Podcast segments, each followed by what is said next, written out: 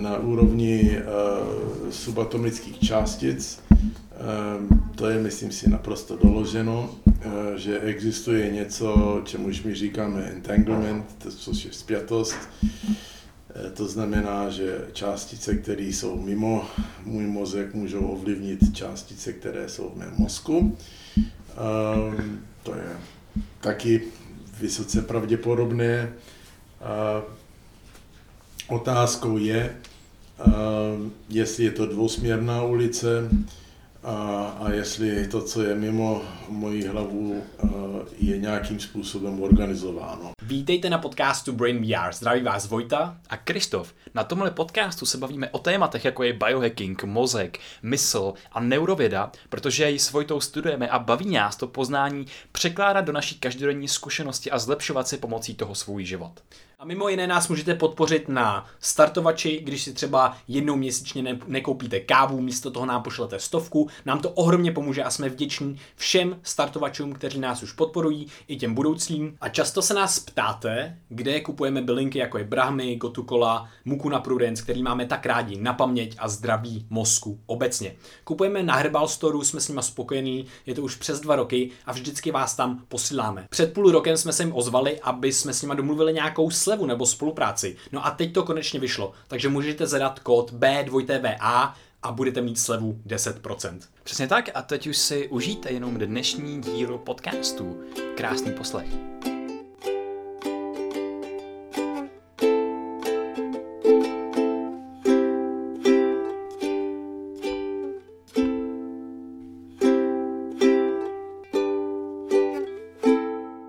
Vítejte u dnešního dílu podcastu Brain VR.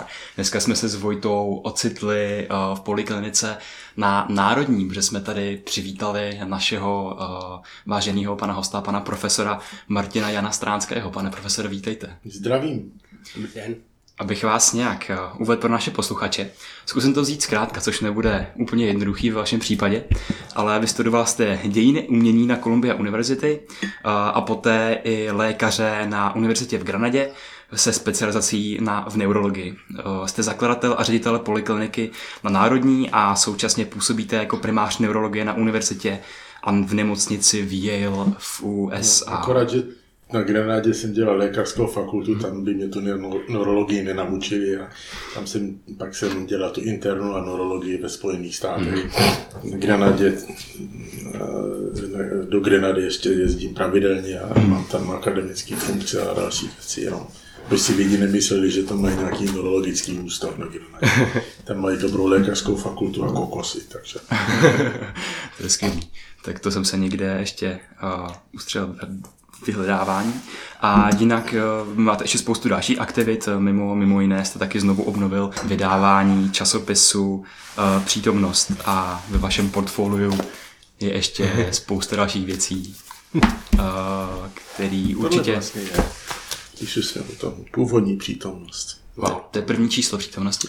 No, je to přesná reinkarnace, to první číslo je tady hned za rohem, ale takhle vypadala přítomnost, když ji vydával můj dědeček a když ji redigoval Ferdinand Peroutka, takže mm. je naší ctí, že to můžeme dělat dál.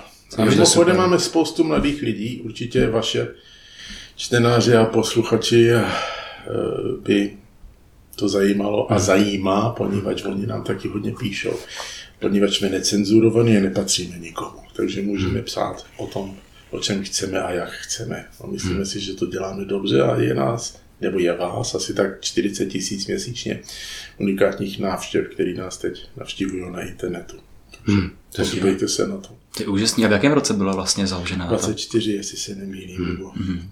plus minus, to bych měl vědět, že Pane profesore, my jsme se vás na začátek rádi zeptali, protože nás hodně zajímá zejména, zejména to zdraví a vůbec mozek. Jak vy jste se dostal Eh, k tomu mozku. Mm, když se vzpomínáte na vaše mládí nebo na rodinu, eh, jaký kroky vás vedly k tomu vůbec se dostat k té neurologii? No, já jsem vždycky chtěl být lékařem. Eh, ještě než jsem měl rozum, což znamená, že mě bylo méně než 7 nebo 8 let, tak už jsem prostě věděl, že chci být lékařem. Tak to není legitimní, ale pak postupem času, částečně tím, že jsem žil v Indii, když jsem byl malý, a částečně tím, že náš rodinný lékař byl jeden doktor, který se jmenoval Karel Steinbach, velice známý a slavný prvorepublikový lékař, eh, de facto lékař Jana Masaryka a, a Čapka Peroutky a této společnosti, i když to byl ginekolog.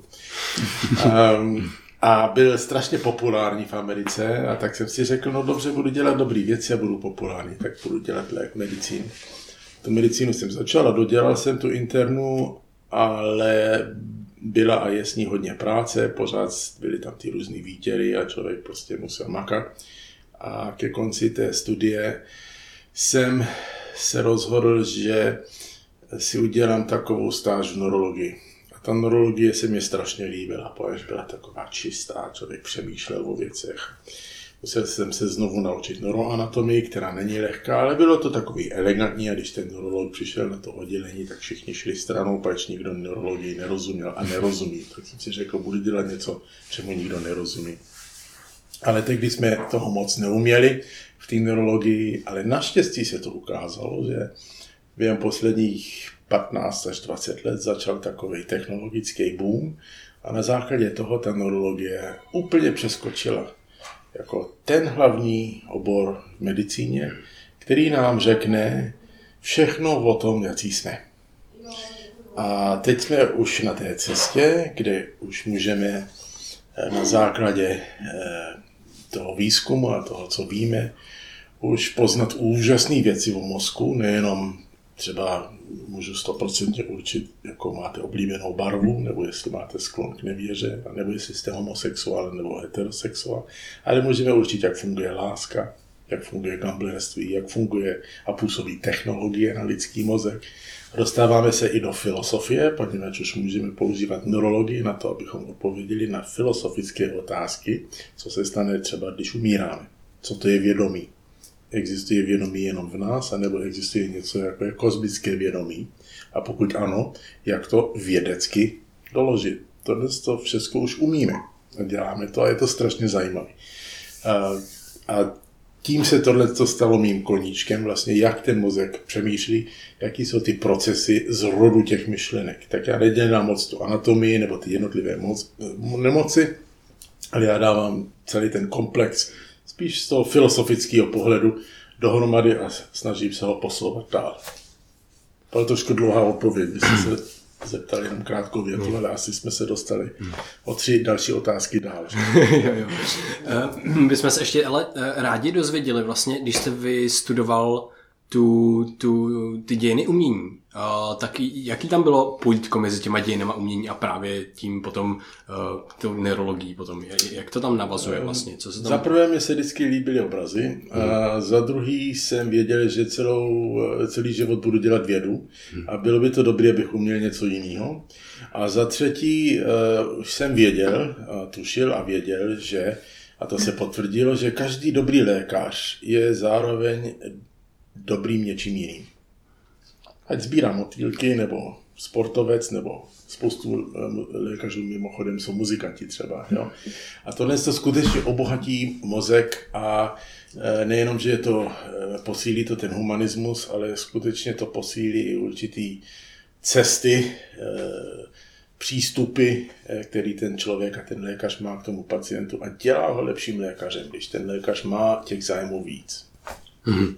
A bylo to teda uh, jako čistě z pragmatického důvodu vlastně, nebo jako takhle, vás to i bavilo samozřejmě, ale už předtím jste si řekl, že teda vystudujete, že vystudujete třeba dějiny umění, a, abyste se stal lepším lékařem, aby, abyste byl vlastně... Ano, do jisté míry to tak bylo, poněvadž zároveň tehdy řádila debata ve Spojených státech o tom, jaké mají být přijímací kritéria studentů na lékařskou fakultu. Tam na rozdíl od nás tady musíte mít vysokou školu a pak teprve žádáte na lékařskou fakultu, tak je to proces 4 plus 4 roky. Kdysi to bylo jenom zkoušky, standardní, standardní zkoušky, dostal jste dobrý výsledek, šel jste. Pak k tomu přidali dopisy doporučení, ale právě když, když se dělo všechno tohle, tak vyšly zajímavé studie, že právě ti lékaři, kteří věděli, kdo byl Platon, dovedli, kdo namal, eh, dovedli říct, kdo namaloval ten či onen obraz a tak dál, že pár let potom, co promovali, skutečně byli lepší. A zjistilo se to, že obecně řečeno, že to bylo právě kvůli tomu. Ten druhý důvod byl, že já nesnáším ty, ty základní vědecké uh, předměty, jako je biochemie a, a organická chemie a fyzika. To prostě bohužel to musím umět, ale jako jsem se to nesnášel a nechtěl jsem se tím zamořit čtyři roky, plus další čtyři roky, tak jsem si řekl, aspoň se trošku odreaguju něčem, co je prostě pro mě příjemný. Tak jsem hmm. ty krásné obrazy. Hmm.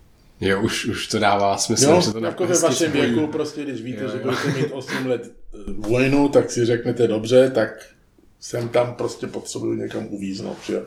jo. Tam se pak rýsuje krásný rámec toho myšlení, že to formuje asi jako i osobnost jako celek. No, já jsem šel eh, na dobrou školu, eh, Columbia University, která právě se vyznamenala tehdy i dnes tím, že měla povinný uh, kurikulum uh, v, umění. Uh, a, ale to bylo jako v umění dějin, umění uh, kresby, uh, literatury, humanistický umění. A ještě do dneška ho má. Uh, a to, to si myslím, že nejenom tehdy, ale myslím si, že i dneska obzvlášť to, to patří Eh, že je to obzvlášť pravdivý, že lidi, kteří se věnují eh, těmto disciplinám a nejenom té technologii, eh, nebo té technologizované specializaci, jestli to říkám správně, že, že jsou na tom líp, jsou šťastnější, pracují líp, jsou lépe vybalancovaní. Učíte některý eh, z těch aspektů i studenty, ať už na Karlově univerzitě nebo právě na té univerzitě v Yale? Eh, na Yale učím, jsem tam, já jsem jediný lékař, jediný primář vlastně, který nemá svoji laboratoř, kde neřežu mozky, nebo netýrám myši, nebo něco takového. Eh, a to tím, že zaprvé zavádím programy tady v Evropě pro Jílskou univerzitu a tam učím ty lékaře, kteří se chtějí stát tím neurologem, jak přemýšlet. Poněvadž všichni lékaři na Yale po tom, co dokončí lékařskou fakultu, se teprve, rozho- se teprve v Americe rozhoduje, stejně jako tady, jako specializaci, pokud nějakou budu dělat, takže žádají na Yale a tam jsou těsně překvalifikovaní. Jsou to všichni, mají všichni dva nebo tři doktoráty a jsou z celého světa, ale samozřejmě ani jeden z nich neumí přemýšlet logicky, poněvadž celý život dělali tohle. Tak já jsem tam, abych je naučil tu klinickou medicínu, jak mluvit s pacientem, jak u lůžka udělat diagnózu, jak, jak neodfajfkovat ty různé testy a ty technologické smysly a nesmysly, ale prostě použít jenom mozek, oči a ruce k tomu, aby dělali tu medicínu. Hmm. Takže jakou vlastnost eh, byste teda rád, abyste lidi vykultivovali v sobě? Lidi obecně? Hmm, třeba ty, co učíte, nebo obecně? Co se jako člověku pak hodí do života? No ono to samo sebou trošku souvisí, ale samozřejmě je, je obrovský rozdíl, jestli člověk vyroste ve zdravém prostředí, zdraví rodině, obklopen možnostmi a nebo ne, ale eh, obecně řečeno, a teď se možná dostáváme hodně daleko, já si myslím, že to lidstvo se strašně moc během těch posledních 15 či 20 let odklonilo od svých přirozených potřeb a vytvořilo si naprosto falešný a umělý cíle, eh, který vlastně se točí kolem jednoho slova, které zní víc. Musím vydělávat víc, musíme mít víc prodaných aut, musím mít víc kreditních karet, musím mít nejnovější tohle, nejnovější tamto. Vůbec nikoho by nenapadlo, že by měli vydělávat a dělat stejně a nebo míň pořád se to prostě šponuje a je to společ, eh, spojeno s obrovskou s deformací mladé generace, eh, která tyhle ty hodnoty vlastně prioritizuje na základě toho, že jim je nabízí lomeno nutí jejich rodiči, který za všechno můžou, který vlastně vyrostli eh, jako jediná generace v naprosto nepřirozeném prostoru, absolutního blaha. Takže když existuje absolutní blaho a neexistuje skutečný nepřítel, tak společnost se začne rozkládat. Hmm. Není nic lepší pro společnost, než mít skutečný nepřítele. My skutečný nepřítele žádné nemáme, kromě sami sebe, tak se tvoří umělí. To jsou to je těch 100 tisíc cizinců, kteří sem přijdou a převálcují nás a, a ty ekologisti a tyhle ty a další věci. Všechny ty nesmysly, které ty politici prostě nám nutí a, a tvoří určitý umělý strach a proto jsou zvolení, poněvadž žádný politik nebude dneska zvolen na základě toho, že řekne stop, zastavme se a přemýšlíme o tom, co nás dělá šťastný. A já si myslím, že to souvisí s tím, že bychom měli se zajímat trošku o redistribuci. Jak redistribuci zdrojů, tak redistribuci priorit. Bychom si uvědomili, co máme a že je to důležitý, důležitější přemýšlet a cítit, než čumět do mobilního telefonu 9 hodin denně, což je průměr v určitých zemích a honit nějaký čísla. A ty zdravotní, lidský, intelektuální, psychologické parametry, všechny tomu odpovídají teď. A vidíme, jak se to všecko pomalu drolí a hroutí. Na základě toho, že ty priority se teď odklonily od naše přirozené evoluční, neuroevoluční cesty. Hmm. Tady to, my jsme to částečně řešili už v podcastu na různých úrovních a mě se tady vlastně znova kreslí do hlavy uh, několik jako obrazů a jeden, jeden z těch obrazů je třeba právě to, že jsme ztratili ty smyslutvorné věci, smysluplné věci, které jsme měli v evoluci, kdy jsme potřebovali právě se najíst, napít, rozmnožit se a to bylo v pohodě a to nám naplňovalo v podstatě ten život. A teď si žijeme jako králové a, a dost často se to neuvědomujeme. Máme to blaho právě, jako třeba celá ta naše generace. A mně přijde, že nejenom ta společnost si vlastně vytváří ty, ty problémy, v podstatě umělý, ale i ten jedinec, což je jako další vlastně úroveň toho, ale pak potom vlastně nás nejvíc zajímá, co se děje v tom mozku. Že vlastně ten mozek je mediátor toho všeho protože hraje na ty, na ty třeba dopaminergní dráhy a tak podobně, na který vlastně třeba ta technologie útočí. Jakou roli v tomhle všem hraje právě ten mozek? No, ten mozek v tom hraje absolutně jedinou. Hmm. Tu jedinou roli. A důvod, proč jsme se dostali tam v tom dobrém i v tom zlém, je právě založen na základě 200 tisíc let evolučního procesu v tom mozku který víceméně se vyvinul s tím, že měl a má vlastně ty dvě nejhlubší vrozené priority mozku jsou za prvé poznat zákony přírody. Zabije mě to, nezabije mě to. Je, je to lev nebo není to lev? Mm. Jedna. A druhý je patřit. Patřit, združit se do skupiny pět lidí, který loví. Máme lepší šanci ulovit tu zvěř, když je nás pět. A z toho pak vznikl ten klán a z toho vznikla vesnice a združení a spojeno se vznikem řeči a teda a teda a pak jsme se dostali do prehistorické a moderní a postmoderní doby. Ta první priorita odpadla. Teď nás nic nezabije. Samozřejmě, že ano, klimatické změny a nedostatek vody, ale to ignorujeme. Nemáme prostě to tady hned, tady a teď. Takže zůstala ta druhá, bez, jaké, bez jakékoliv protiváhy. Přičemž se ale stala jedna velice nešťastná věc. Vznikla moderní technologie. Tohle tento stav nevznik před stolety, vznikl teď, s tím blahem, s tím odpadem bodem číslo jedna, nástup moderní technologie, která, nebo ke které patří i moderní komunikace, obrazovka. Já nemluvím o té v uvozovkách dobré technologii, v tom zdravotnictví, v tom výzkumu a v tom, že prostě něco přeci jenom je lepší s ní, ale mluvím víceméně o tom, že dneska průměrný český občan si kouká na obrazovku 7 hodin denně. Ať je to v práci, pokud je to mladší generace, je to 4,5 hodiny do, do mobilního telefonu nebo něco takového. Všechny tyto technologie jsou založeny na základě toho, že zvedají váš dopamin. A dopamin je e, ta látka v mozku, která se stará jenom o jednu věc, o slast. A dopamin jde nahoru, když mám nějaké potěšení, nebo když si myslím, že mám nějaké potěšení, nebo že ho budu mít.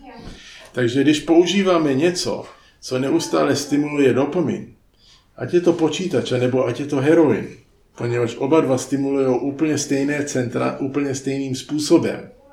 Ten heroin trošku víc, ale efekt je stejný. Teď je to návykový.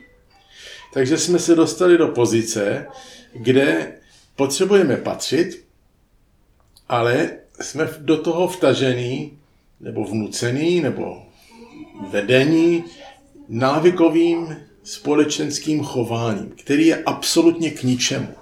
Poněvadž není to patření, přestože my budeme sedět a bavit se tímto způsobem. Je to patření tím, že se probudím ráno a podívám se na, na, na Facebook a zjistím, jestli mám přátel více nebo míň. Takže je to absolutně falešný, umělej, plošný svět, který vlastně se vznikl na základě této filosofické deformace priorit, konsumerismu, vydělávat za každý peníze, který vlastně nutil člověka, aby se sám vlastními vynálezy dostal do absolutně nebezpečné a slepé ulice. Na základě toho, jak jeho mozek funguje. Hmm. Že jsme vlastně nechtíc, chtíc, využili tuhle slabost. Ten vtip je, že ty programy ve všech těchto počítačích a tak dále jsou vytvořeny tak, aby zvedli dopamin. Mnohokrát jsou tam neurologové, kteří měří tu reakci na ten dopamin a na základě toho se to rozhodne. Proto jsme svědky, jak ty, jak ty programy obecně, všechno, co je v nich, je rychlejší, kratší, barevnější, je tam větší výbuch, zlato, stříbro a tak dál, poněvadž vzniká ta tolerance. Dřív mi takováhle dávka heroinu stačila, ale teď už potřebuju tolik, je to úplně to stejné. Takže prostě progresivně se sami stupidifikujeme na základ touhy, která je absolutně falešná, abychom patřili světu, který ve skutečnosti neexistuje, v tom smyslu, že není založen na jakýchkoliv lidských nebo biologických hodnot. A právě proto řekl Stephen Hawking a další velikáni, že je to technologie, která zničí člověka a měli tohle na mysli, ne atomovou bombu. Bez pochyby, když si podíváme na, posled, na ten progres za poslední jako roky, tak ta technologie právě nám eh, ten život i vylepšuje, že je to, je to právě i v tom zdravotnictví, je to i v tom, že prostě můžeme komunikovat přes tu celou planetu, ale je to, mm, my, my dost často řešíme evoluci, moc rádi máme evoluci. A vlastně ten vývoj, tak to je taky jako výsledek a pokračování evoluce, ale je to nějaký extrém. A evoluce vždycky na ty extrémy odpovídala tak, že nějakým způsobem redukovala nebo snažila se srovnat do nějaké jako střední roviny. A dneska vidíme po celém světě třeba různý hnutí na digitální hygienu, Go Brick Movement, který se právě snaží eliminovat uh, jakýsi vlastně tu degradaci těch priorit, uh, tu degradaci toho mozku, toho, toho nekonečného systému bažení. A e, já bych se chtěl teda zeptat, jak si hledat ty správné priority, nebo jak vy si prioritizujete věci, co je, co je pro vás důležitý? No, já si myslím, co se týče té první otázky, jste vlastně položil tu otázku lidstva jako takového. Já osobně jsem přesvědčen, že lidské dějiny se víceméně e, budou dělit do třech období. To první bude před Kristem, to druhý bude po Kristu a to třetí bude od roku 2000 dál. A ten rok 2000 bude jmenováno víceméně období rozcestí, nebo období krize, nebo řešení rozcestí. E, odpověď na vaši otázku doslova určí budoucnost lidstva. A je to filosofická odpověď a proto já na ní nedokážu jako vědec odpovědět, co se týče faktu. To, co jsem vám řekl, do posud můžu doložit, jsou tam data, jsou tam studie, to jsem si nic jsem si z toho nevymyslel. Hnou, hloupneme, lidský vztahy se hroutí a teda a teda a, a kromě jiného je tam přímá návaznost na to, jak moc člověk používá tu technologii, hlavně ty obrazovky. To je prostě fakt. Eh, nadnárodní organizace, americká pediatrická organizace, světová zdravotnická organizace doporučili, aby eh, děti neměly před sebou obrazovky vůbec. Dřív, než prostě začnou jesle a pak teprve hodinu nebo dvě dle supervize. Francie zakázala mobilní telefony ve všech školách pro děti. Eh, jo, takže to jsou věci. To naráží na to, co vy jste řekl, ale svým způsobem je to prostě jako když řekneme někomu, eh, nemáte kouřit, ono vás to zabije. Takže dobře, to je jedna věc, ale když jim řeknete, nemáte kouřit, poněvadž není to společensky in, to je druhá věc, která mnoho kdy působí mnohem víc. Ehm, a takovéto iniciativy eh, jsou zajímavé v tom, že se spíš soustředí na tu první. Přičemž já osobně, teď to je můj názor, si myslím, že právě proto nebudou ultimátně úspěšní. Dokud se nenajde důvod společenský pro toho každodenního, normálního, obyčejného občana, aby si uvědomil, že to, co dělá, je prostě blbý. Ne, že mu to škodí, ale prostě to blbý, poněvadž nebude patřit. Takže až se vy, vymyslí nějak něco pejorativního, jako třeba mobilní moron nebo něco takového s prominutím, jo, tak to zabere ale jenom prostě vědět, že je to špatný, to nefunguje. Všichni víme, že alkohol je špatný a, a každý, včetně mě, si rád dá ty dvě deci, možná i dvakrát. Jo ale když ji dám šestkrát, tak už vím, že jako to bude blbý. Že, že, že stránský skončí na chodníku, chodí ho blesk a bude to blbý. Jo. Já to nedělám tím, že budu mít kocovinu, ale prostě bude to blbý. Takže to stejný má existovat jako s těma mobilníma sítěma a s tou technologií. Jo. Takže to bude velice zajímavé, jak lidstvo se s tím, s tím vypořádá.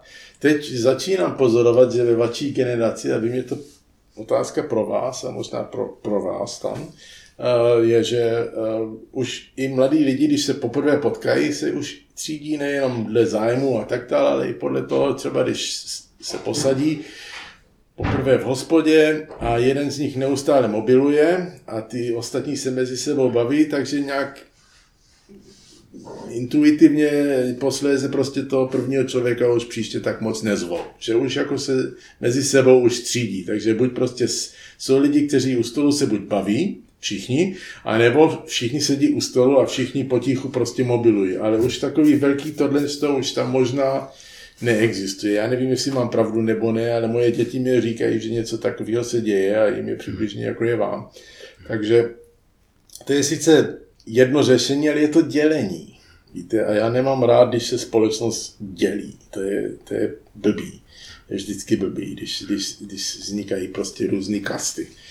Tak já nevím, jak tohle to skončí, ale vím, že je to ta otázka, která rozhodne o naší budoucnosti. Hmm.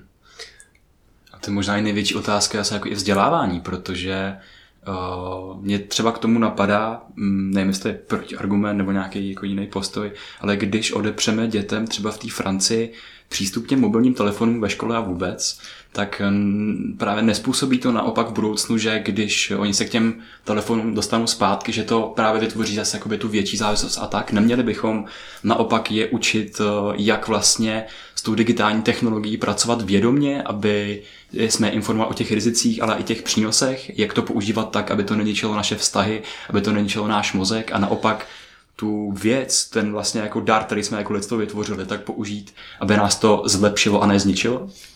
Já si myslím, že, že tohle to určitě, ale musí tomu předcházet ještě mnohem důležitější krok. Proč máme mít digitální technologii vůbec? Co nám to skutečně přineslo? Co nám to zlepšilo? Zlepšilo to naše štěstí? Jsme kvůli tomu bohatší? Asi možná, ale jsme šťastnější? Podle všech světových indicí nejsme. Zlepšuje to zdravotnictví?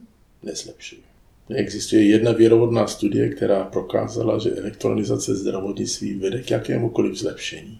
S výjimkou nežádoucích efektů léků. Eh, když člověk jde do lékárny, tak tam to prostě mají a vyskočí jim to.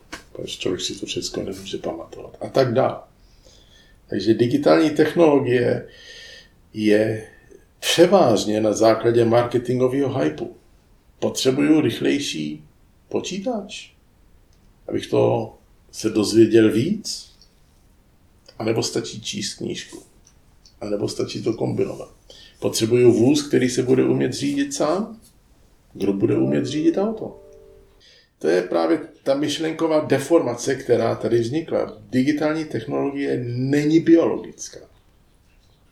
Jo? Takže používáme a jsme závislí na naše každodenní bytí a chování na základě něco, něčeho, co nesouvisí s přímou mezilidskou komunikací, která tady byla těch 200 až 400 tisíc let.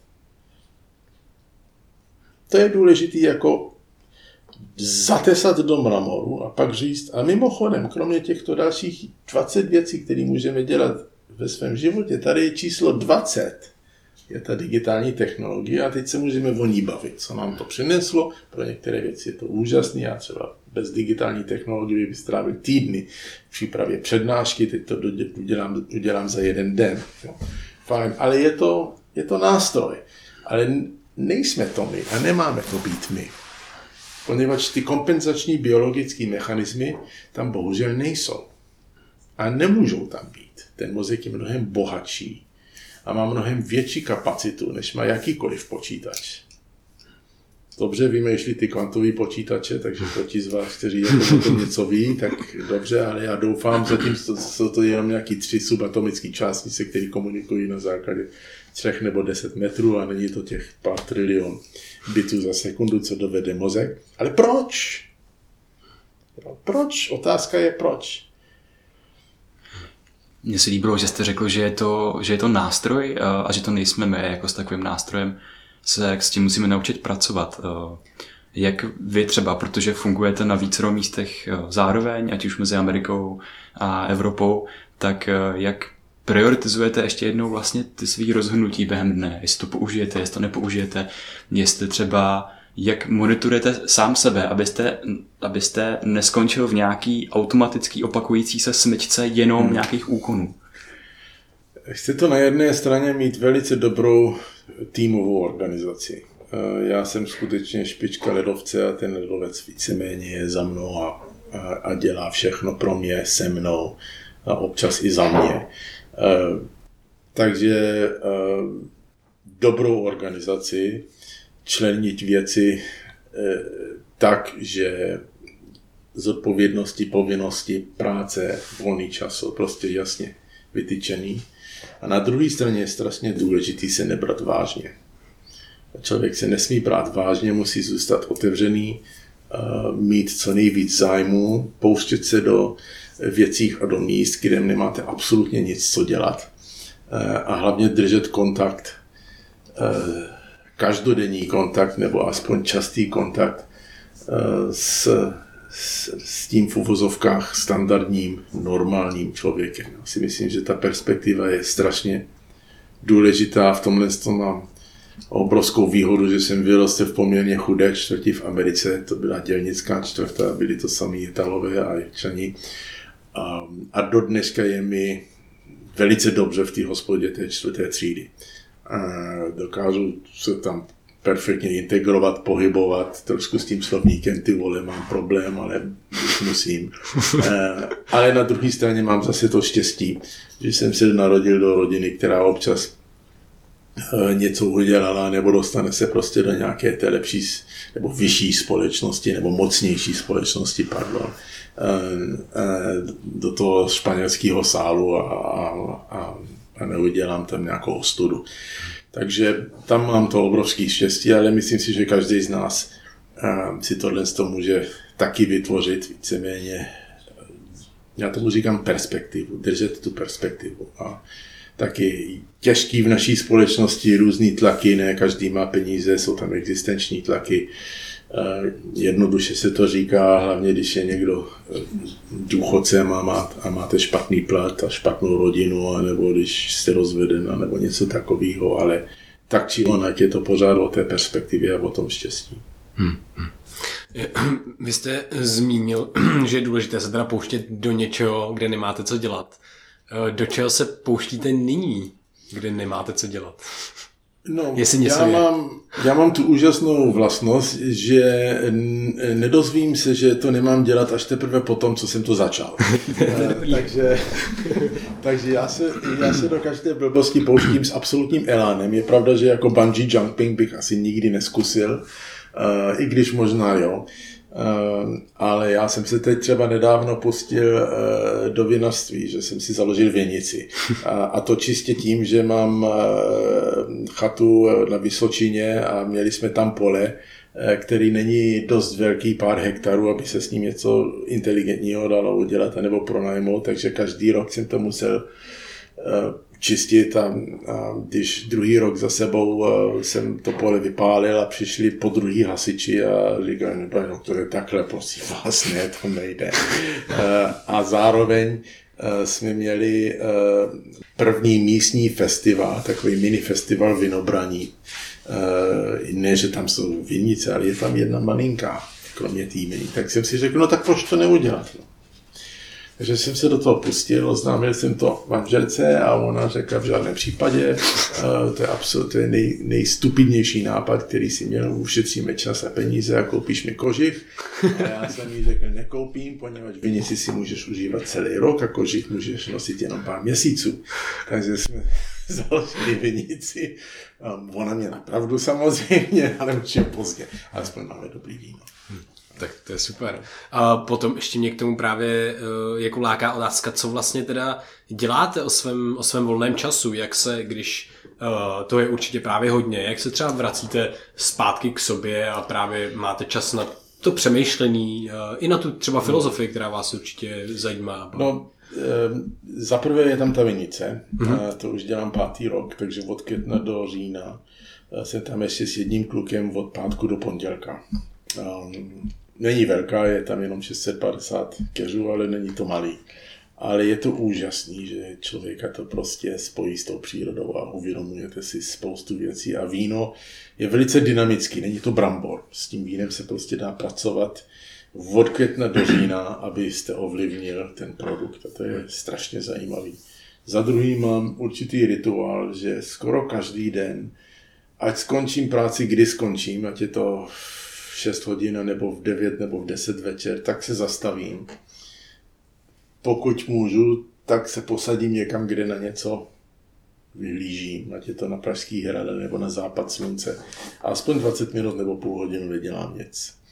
Zkusím si k tomu dát nějaký pivo nebo nějaký dobrý rum, pokud to mám při ruce a nedělám nic. A vůbec o ničem nepřemýšlím, jenom prostě nechám volný proud myšlenek. A u mě to třetí, co dělám, když mám na to čas, je, že na něco hraju. Kromě na nervy, tak hraju na různé přístroje a, a to taky je úžasná relaxace. Ta hudba je důležitá. Hmm. To mi, ta druhá věc mi dost připomíná jako meditaci takovou skoro až. Ano, je to meditace, ale není to formální, jasně, jasně. ale je to meditace, jako určitě z neurologického hlediska ty alfa vlny se tam vyskytnou a a je to meditace, ale člověk si uvědomí spoustu věcí, když nepřemýšlí o ničem. Eh, čímž eh, zároveň jsme zpátky k té moderní době. Ta nuda pro ten mozek je strašně důležitá, protože když člověk se nudí, tak vymýšlí. A nebo pravdy se zjeví. Jo? Těžko, když řídíte rychle, pracujete rychle, abyste prostě narazil na nějakou osobní pravdu nebo řešení nějaké otázky. To se musí stát, když máte volný mozek, klidný mozek. Tak každý z nás zná třeba, když usínáme, tak to je, než usneme, těsně než usneme, vznikne spoustu, určitě vás to potkalo taky, si řeknete, Maria, to je výborný, já si to musím pamatovat, zítra ráno to udělám. A samozřejmě si to nepamatujete. Jo? Ale kdybyste měli tušku a papír a napsali si to rychle, takže strašně moc zajímavých, kreativních, užitečných, prozíravých myšlenek a nápadů právě vzniknou těsně, než, těsně předtím, než usneme. A nebo když takhle sedíme a nepřemýšlíme o ničem a jsme sami. Není se čemu divit, když se jako člověk vybaví uh, takový velikány, jako třeba byli uh, Tesla nebo Edison, který právě měli ty rituály na takový, to, takový ten polospánek, kde tam napadaly ty mhm. věci, kde se to propojovalo a vlastně tam byla taková ta kreativní nálada v té nudě. Ano, člověk to vítá, nevnímá to jako ztrátu času, naopak, eh, těší se na to. Eh, zase u každého je to jinak, ale eh, mozek má rád pravidla. Mozek Mozek má rád rituály. I když jsou to negativní rituály a negativní pravidla, prostě máme rádi určitý prostě pilíře, jak co se týče v našem životě, tak co se týče každodenní rutiny. To je absolutní pravda. Nás, pane profesore, ještě moc zajímá taky právě filozofie a vůbec přemýšlet nad neurovědou spíš i z toho jako filozofického hlediska. Já jsem od vás poprvé slyšel uh, pojem právě neurofilozofie. Tak uh, co to je a kde to používáte? No, když to dáte s proměnutím do Google, tak vám tam vyskočí asi 600 tisíc odkazů. e, takže už je to legitimní subspecializace neurologie, která má své kongresy a, a různé skupinky a tak dále. Ale jednoduše je to, e, jsou to lidi, kteří používají neurovědy, nemusí to vůbec být neurolog, může to být kdokoliv, um, pro to, aby zjistili odpovědi na filozofické otázky. E, a nebo na otázky, na které zatím nemáme odpovědi, jako třeba jak funguje láska. No, takže eh, z neurologického pohledu velice zajímavý. Eh, jsou lidi, kteří jsou zamilovaní šťastnější a pokud ano, eh, jak bychom definovali to jejich štěstí a mění se tento pocit a pokud ano, za jak dlouho a zmizí, anebo je nahrazen něčím jiným. A když do toho jdeme, tak zjistíme, že vlastně existují úplný stereotypy. V tomhle to můžeme zmapovat, jak ta láska funguje v různých částích mozku, ze kterých fungují nebo cestují různé impulzy, co, jak ten člověk je nazývá. A zhruba za tři měsíce se stane tohle a zhruba za sedm let se stane zase tohle. Prakticky u každého. Takže Bohužel není to tak romantický, že nemáme prostě takový ten mrak, ve kterým je pára a, a můžeme to ovlivnit. Ono je to všecko velice jakoby vědecky doložitelný, postupně víc a víc. Ale zase tím víc, co víme, tak víme míň. Takže to zase nás to žene někam dá. Takže to je ta neurofilosofie. No a pak samozřejmě jsou tam ty věci, o kterých jsem se zmínil které se točí kolem vědomí, to je asi to nejzajímavější, jak vlastně vůbec definovat vědomí, nikdo to zatím dneska adekvátně nedovede úplně pojmout, ale přeci jenom existují tam různé principy, eh, o kterých všichni víme a na kterých se všichni shodneme. A pak je to další otázka, jestli to vědomí existuje jenom v nás, nebo jestli je tam nějaká aura z hlediska fyziky, ne mystiky, ale jestli se to dá najít a jestli pak je něco jako je univerzální nebo kosmické vědomí a pokud ano, jak to souvisí s tím naším vědomím eh, v hlavě. A to jsou, hmm. to jsou věci, které mě osobně nejvíc zajímají, samozřejmě ty nejtěžší otázky hmm. si vybral. Já bych se asi rád zeptal nejdřív na to, Eh, na svobodnou vůli, protože vy jste mluvil, že můžeme předpovídat, co se stane za tři měsíce, za devět měsíců, za devět let a tak podobně. Eh, nás tohle téma ohromně fascinuje. Tak jsme se chtěli zeptat vás, jaký je váš pohled právě na svobodnou vůli. Jestli v ní věříte, nebo jestli je to pro vás vůbec zajímavá otázka? No, svobodná vůle samozřejmě musí existovat, protože jinak by neexistovala evoluce. Oni jsou vzájemně vylučitelní. Ne, nevylučitelný. Mm-hmm. Jo, takže jinak by to pořád vypadalo pořád takhle. Jo? Takže věci se mění jenom na základě víceméně svobodné vůle, která je sice reakce možná na chování buď jednotlivců, nebo na, na, na deformaci nebo změně toho prostředí. Na druhé straně ta svobodná vůle eh, nemůže být v uvozovkách extrémní, takže není to otázka, jestli existuje svobodná vůle, která bez zesporu existuje. Teď předpokládám, že mluvíme o, o, nejen o nás, ale i o Vřížane. Jo? Ale hmm. o nás určitě, co se týče nás, to určitě platí. Ale otázka je jako, až kam do jaké hranice to má logiku. A tam ta biologie a ta evoluce, o které jsem mluvil, a vy se mnou asi nesouhlasíte, takže to tuším, eh, to, eh, to vymyslela tak, že když rozhodneme úplně extrémně, tak nás to zabije. Takže ale ono to pořád prostě platí. Někteří lidi to pořád dělají, někteří lidi pořád prostě eh, skočí z toho okna. A z hlediska genetiky eh, je to velice dobře, že se tak stalo, protože jejich geny nesmí pokračovat. Je to příšerný, že to takhle říkám, ale je to o, té, o těch genách, které se projevují a manifestují přes to, že neustále tlačí ty hranice. Ty hranice té gausovské křivky, hmm. prostě neustále vibrují a musí vibrovat. Jo? Takže tady je ten sebevrah a tady je ten papež. Hmm. Jo? A všechno ostatní je prostě mezi. Jo? A pořád to, pořád to prostě vibruje. Jo? Hmm. Takže ta svobodná vůle je, je nucená, no a svobodná vůle funguje na základě funkce anatomického orgánu, který může, e, si myslíme, být rigidní, ale on vznikl na základě implicitní potřeby vykonávat svobodnou vůli. Protože jinak by to byl kámen. Jinak by tam nebyla ta reprodukce. Jo, ty kameny nereprodukují, ale ten celý problém je, že my musíme reprodukovat. A jakmile je tam reprodukce, tak je tam soutěž. Soutěžení. A jakmile je tam soutěžení, tak je tam vůle. A ta vůle se musí rozdělit do různých variant. Tak ať tomu řekneme svobodnou nebo nesvobodnou, musí tam být prostě ty varianty.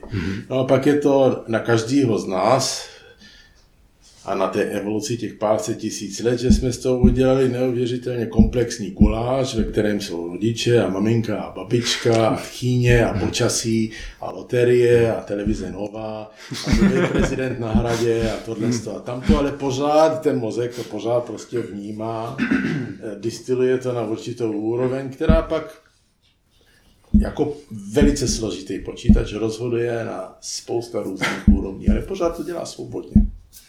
Mm. Tady je potom hodně zajímavá otázka, když jste zmínil ty geny, který vlastně ovlivní tu strukturu toho mozku, která se rozhoduje a potom i třeba další ty vnější vlivy, jako ta rodina, babička, nebo i to počasí a i různý poškození. Tak eh, to, že třeba ten člověk vyskočil z toho okna, mohlo být daný třeba i nějakým narušením té mozkové struktury a teď to můžeme přenést třeba i k nějakým jako etickým problémům, jako třeba eh, vězni, který prostě spáchá nějaký trestný čin a skončí v tom vězení. Tak eh, u většiny z nich se ukazuje, že mají nějaký narušení té struktury a teď je otázka, jestli to bylo jejich vlastně uh, dobrovolný akt, že to vytvořili, anebo jestli to bylo na základě toho, že mají narušený třeba frontální log prostě v mozku. Obecně řečeno, geny jsou vždycky silnější než je prostředí. Ať se týče špatných věcí, jako masového vraha, anebo dobrých věcí, jako multitalentovaného hudebníka, který hraje fantasticky na klavír. Třeba ty geny prostě dominují. Ne o moc, ale dominují. To znamená, že pokud máte ty gény, tak máte vyhráno, když je nemáte, tak nemůžete nikdy dohonit toho, který je má.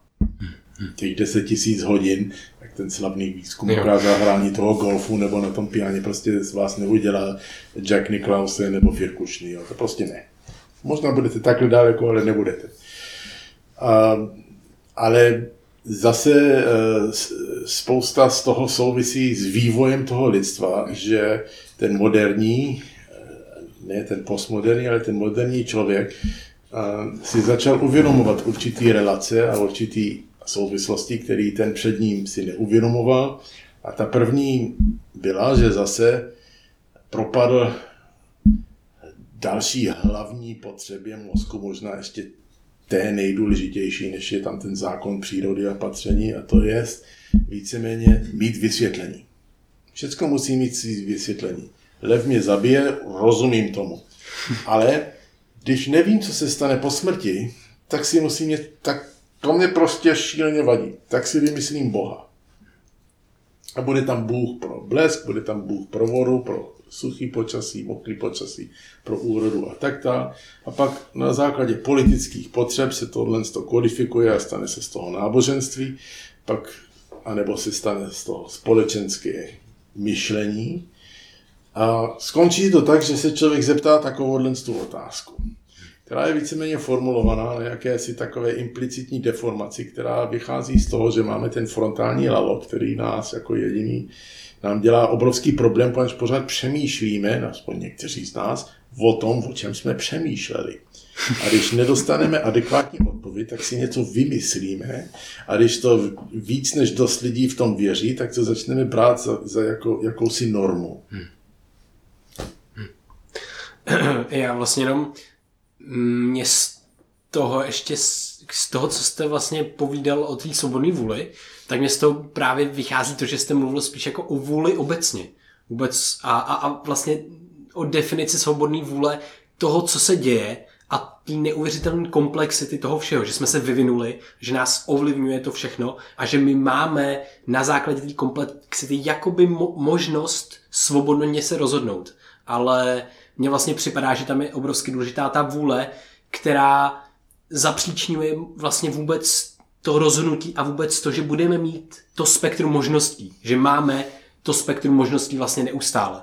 Ale to, jak nás třeba to, eh, to, to prostředí ovlivňuje, že si vybereme tu jednu specifickou, eh, to mi právě připadá, že už je jenom na základě našeho vývoje v tom prostředí a tom prostředí, který mám teďka kolem mě. Že já bych tohle to neříkal, kdybych seděl doma u počítače.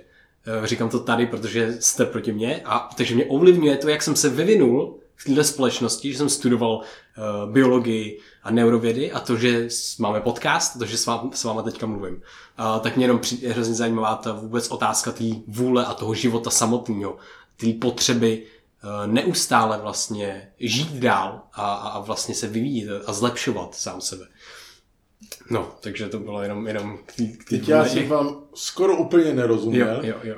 ale připadá mi to jako, že tady eh, eh, se bavíme o vůli a o osudu. A o tom, eh, jestli osud určí vůli, anebo jestli vůle určí osud. Mhm. No, teď jsem vás dostal. Sakra, uh, jo. Jestli... My, si, my se o tom bavíme hodně často a už jsme Vlastně jsme se dostali do neskutečného jako guláše slov, prostě už si můžeme rozumět tomu tom Ale maximálně tady jako došlo my ke zkratce, tady jako jsme hodili vodu do lističe a viděl jsem, jak tady lítají paprsky. Přesně, přesně, přesně. No tohle nevyřešíte, to musíte si koupit dobrou láhev vína nebo polský a počkat, až se setmí a začít to řešit. No právě, no, třeba ještě aspoň pár, pár minut na přemýšlení. Jinak to nevyřešíte. To. No to nevadí. Ale jsou to jako úžasné otázky, na kterýma přemýšlet. No. Já bych se možná od tohoto křehkého tématu, který tady Vojtovi zkratou o vody, tak eh, bych se přešel, pře- přesunul k tomu uh, vědomí. Uh, co si, co, jaký je vlastně váš současný náhled na vědomí? Jak o tom přemýšlíte? Um, já osobně si myslím, že um, existuje kosmický vědomí na úrovni uh, subatomických částic. Um, to je, myslím si, naprosto doloženo, uh, že existuje něco, čemuž my říkáme entanglement, to- což je spjatost. To znamená, že částice, které jsou mimo můj mozek, můžou ovlivnit částice, které jsou v mém mozku. Um, to je taky vysoce pravděpodobné. Otázkou je, jestli je to dvousměrná ulice a, jestli to, co je mimo moji hlavu, je nějakým způsobem organizováno. Každopádně já osobně věřím, že my, náš mozek, naše vůle je víceméně deformace eh, něčeho většího. Že my po smrti eh, nejdeme někam pryč, ale vrátíme se k tomu, z čeho jsme přišli, doslova. A my existujeme jako tak, jakýsi takový vývar, který se neustále paří a pak existuje z ní prostě hustá polívka a kaše nějaké si anatomické formě. A je ta anatomická forma nás strašně limituje. Náš mozek, ať je tak úžasný, jaký je, tím, že je převážně anatomický a že vlastně je tam určitý kolaps eh, různých funkcích do materialistické formy, tak nám umožňuje určitý úžasné věci a pocity, ale ve skutečnosti nás absolutně limituje v tom, abychom chápali to větší. Je to stejně, jako když já bych četl mému psovi Shakespeare. On prostě nemá mozek na to, aby tušil, že k němu mluvím, ale tím to končí. On prostě není anatomicky vybaven rozpoznat nebo cítit rozkoš z nějaké dobré verše nebo dobré hudby něco. Tak my a priori jsme odsouzeni k neúspěchu tom, že nechápeme to, co tam skutečně. A tak to musí být, jinak bychom nemohli existovat. Podstatně zajímavější je, proč tohle, proč ty my vůbec jsme vznikli. Jako když tamto je to větší, nebo zajímavější, nebo lepší, nebo čistší, nebo je tam to světlo, nebo ta energie. Proč vlastně tohle, tohle to vzniklo. Odpověď na tohle to nemám. Ale uh, jsem přesvědčen, že ta cesta spíš vede tam, než od tam, od tam tuď sem a, a, že- by tady skončila. Je to prostě zpátečná. Je to zpátečná cesta. A do toho patří to vědomí. A jsou tam určitý případy, i klinické případy, kde lidi dosáhnou určitý status, status nebo polohu, kde se prostě dotknou uh, těch, té druhé dimenze. Mně se v tomhle tom líbí vlastně eh, zákon zachování energie, že to, jak jste popsal ty různé atomy, ty různé jakoby fundamentální složky té hmoty, tak eh, že my s tím tím životem nějak jdeme, teď roste to naše tělo, buňky se mění a když umřeme, tak se rozlučíme a zase to volně vlastně rozdistribuje do toho prostoru. A v tom tom se mi hodně líbil jeden koncept Maxe Tegmarka, který tohle vlastně popsal jako uh, dezintegrované informace, které jsou v tom prostoru, je to nějaký potenciál. A ten život to je jako kdyby ty informace uh, vlastně začaly spolu interagovat. Prostě vznikne tam nějaká jakoby centralizovaná věc, což může být v našem případě ta hmota. Může to být ten kolaps těch funkcí, vznik mozku, vznik toho těla a po té smrti se to zase vlastně roztříští do toho prostoru a zase to vlastně vytvoří jenom ten potenciál pro nějaký, řekněme, další život. To je taková ta hezká mm, metaforická připomínka toho, že, jo, že každý máme ve svém těle atom nějaký slavný osobnosti, třeba Marilyn Monroe, kdyby si její atomy tak jako rozprášily po zemi, tak každý v sobě bude mít svůj vlastní atom Marilyn Monroe. no něco na tom je, poněvadž eh, hmota se nedá ničit, může se jenom proměnit, že jo. Takže buď se z toho stane jiná částice nebo jiné částice, nebo se to promění na energii, a nebo pak zpátky na hmotu. To je, to je prostě daná věc. A každopádně, pokud člověk nevěří, že je tam skutečně konec a že je tam nějaká tlustá opona, že nějak bylo, nějak bude, tak všechny tyhle ty úvahy, ať jsou filozofický nebo vědecký, se točí kolem tohohle z toho dualismu, eh, který vlastně má kardinální myšlenku, eh, se to redukuje na pozorovatele. Že musí existovat pozorovatel, lomeno měření, lomeno fenomén, lomeno něco, co vlastně jejíž existence nebo konání vede k tomu, že vznikne materiální svět, eh, materialistický svět. Otázka od Einsteina, eh, kdybych nebyl a nebyl by nikdo, neříkejte mi, že měsíc by taky nebyl. Není úplně jistý. A nikdy se to prostě nedokáže, ale každopádně se to tvoří kolem toho pozorovatele. A velice zajímavý je zabývat se s tím, ne jak, co je, proč to je, ale jakým způsobem já pozoruju. Co mě láká, proč přemýšlím o tom, co přemýšlím, a dostat se meditačně i do toho procesu svého vlastního pozorování a vnímání. A mně se to nikdy nepodařilo, protože jsem se o to nikdy nesnažil a těm, kterým se to podařilo, říkají, že když se jim to podaří se vlastně oddálit sám od sebe, tak dosáhnou prostě tu metafyzickou čistotu, která se nedá verbálně prostě vyjádřit. Jo. Hmm. Ten celý to pozorování, prostě anglicky the act of the observer, to je vlastně ten, ten Schrödingerův to Schrödingerová kočka, jo, a, mm-hmm. a založeno na principu od Heisenberga, ten uncertainty principle, že prostě jakmile něco vidíte, nebo něčeho se dotknete, nebo změříte to, tak tu věc automaticky zbavíte všech ostatních vlastností, který v sobě má. Hmm. A když tam není ten pozorovatel a není tam to měření, tak všechno existuje v té dualitě.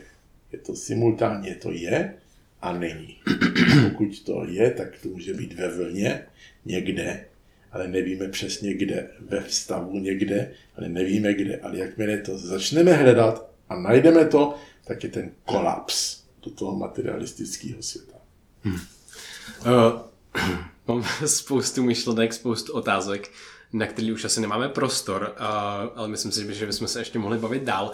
Já jenom mě zajímá, uh, je ten váš pohled teda na ten kolaps vlastně téhle funkce, to, že s tím interaguje to prostředí, že na to třeba narazí právě ten elektron na ten elektron, anebo je to právě o tom pozorovateli, o tom vědomí? A myslíte si, že ta interakce toho vědomí s tím samotným experimentem, teda to, ten akt toho pozorování nás jako vědomých bytostí je to, co určí, že ten elektron je na tom místě a vlastně smaže v uvozovkách všechny ty ostatní A vy možnosti. se ptáte o ta, tu otázku, která mě trápí čím dál tím víc.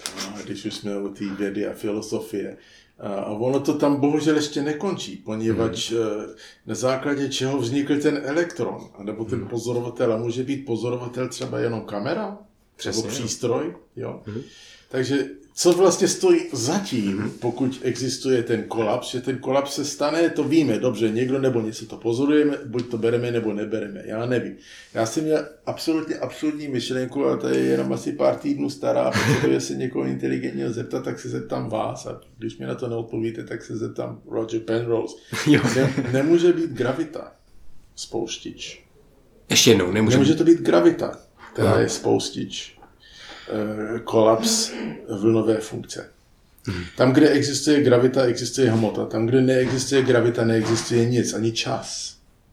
Tak není gravita ten spoustič a není uh, univerzální unifikační teorie, která hledá vlastně tu spjatost mezi gravitou a elektromagnetickou teorií. Ne- Není tam prostě tam ta odpověď? Se ptám. Jo, tak to my vám asi neodpovíme. Na, na to, Tak píšeme panu Penroseovi. Tak jo. Ale tak to pak dejte vidět, jak to dopadlo. Jenom v tomhle to mě hrozně baví to, že vlastně jakákoliv teorie, která vznikla ve fyzice o vesmíru a o realitě vůbec, tak eh, musí, nebo se snaží najít všechny jako její části. Že řekněme, že máme nějakou obecnou relativitu, která popisuje prostě časoprostor, ale ty prostě třeba chybí to kvantové vyjádření. A proto v posledních letech se eh, řada vědců právě přišla s takzvanýma gravitonama. Oni se snaží vlastně přijít na to, jak ta gravitace by byla k, ne kvantifikovatelná, ale prostě jak by byla převedená do té uh, kvantové fyziky. Protože tam to pojítko No, to je to, chybí. vy jste to řekl inteligentnější než já samozřejmě, ale to je, to je přesně ono, jako já vnímám víceméně tu věru tak, že je tam koláč a má ty tři části. Ta první část je ta neutonská část, jestli to říkám mm-hmm. správně, ta byla vynalezená, druhá část je ta kvanta a třetí část je zatím guláš, je tam prostě ta gravita, je tam ta, ta fúze, ta teorie, pak je tam tmavý eh, dark matter, tmavá hmota, eh, která údajně má vysvětlit to, proč eh, všechno, co měříme ve, ve vesmíru, prostě v uvozovkách nestačí, tak tam musí být ještě něco jiného, ať je to tmavá hmota, nebo trpaslíci, nebo já nevím co, nebo můj pradědeček, to prostě nevíme, jo? ale tam leží ta odpověď, tam v této malé části toho koláče právě leží ta odpověď na všechny tyhle ty důležité otázky. A přitom to je jenom konstanta v matematické rovnici. Dost často. Je to tak. Eh, Mě ještě jenom eh, vlastně baví, že teď jsme nastínili vlastně jednu vždycky jako z mnoha interpretací té kvantové fyziky a baví mě plá- právě vždycky se ptát na tyhle otázky v rámci těch. Okay. v rámci těch mnoha interpretací. A, takže, takže asi musíme Takže ukončit. na příště, no. Na příště, přesně. A my bychom se vás chtěli na poslední otázku, uh, a to je, co vás fascinuje moment. I Víte, já ani nevím, jestli mi něco fascinuje, já se spíš raduju z toho, eh, že jsem, eh, že jsem tady a že mám takové úžasné možnosti, eh, včetně i zdraví, že můžu potkat lidi, jako jste vy, a cestovat a vidět a léčit. Musím říct, že asi možná mě fascinuje to, že občas, když se mi podaří něco krásného vidět nebo někomu pomoci, konkrétně třeba i zachránit život, že ten pocit dojetí a i ty slzy, které k tomu patří, prostě e, zatím e, nesevšednil, jestli to říkám správně, že to prostě pořád tam je a člověk cítí e, tu univerzální čistotu a tu pravdu, která za tím životem stojí. To mě fascinuje, že občas se toho konstantu někdy ještě pořád dotknu. Hmm. To je krásné, mě to připomíná vděčnost hodně, kterou... Je to, Taky. člověk má být vděčný. Hmm. Pane profesore, moc vám děkujeme za váš čas. No, Vážíme se si toho. Vážíme si toho. Bylo to moc tak. příjemný a třeba se budeme těšit i někdy příště. Já budu rád. Super, tak se pobavíme o kvantovce a o vědomí.